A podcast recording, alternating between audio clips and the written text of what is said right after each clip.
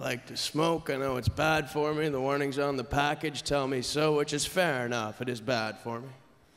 The only problems with the warnings, they're very scientific. I think they should also have to be philosophical. In the front of every cigarette package, it says, smoking causes fatal diseases.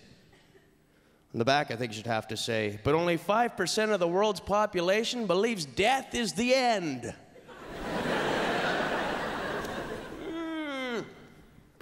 Maybe I'm just spiritual. you bring me closer to God.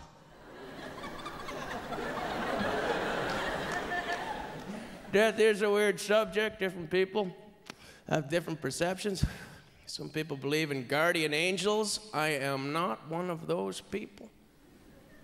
See them on television, though, talking about their experiences, they weird me out. You know, always sitting there going, Well, I was on the edge of a cliff, and I started to slip, and a little hand reached out and grabbed me and pulled me back. I turned around to thank him, and there was nobody there.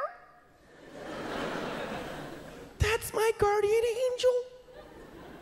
And my thing is, if you believe in guardian angels, it means you also believe in an afterlife.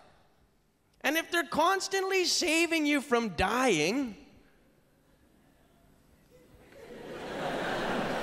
maybe they just don't like you. Death is a weird subject. People want to live forever now through science, which I don't understand because I don't know what you think you can do in eternity that you can't do tomorrow. People want to live forever, so much so governments are now making rules about science, cloning in particular. They say if they catch a scientist trying to clone human beings, they're going to put them in jail. Prison, not really a threat to someone who can clone themselves. We've arrested this guy five times. Keeps showing up, can't speak any language, and dies in two weeks. We are the baffled authorities. you can have your perception of death change, though. My brother's changed. He's got a new job. He's an assistant coroner, picks up dead people for a living. Consequently, he now just hates fat people.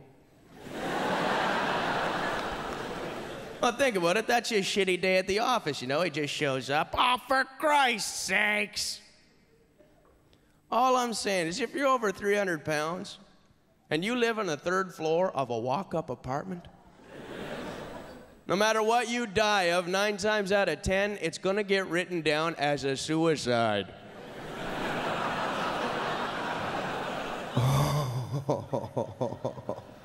Open the window, we have got ourselves a jumper. Folks, a big glad. Well, thank you. Good night.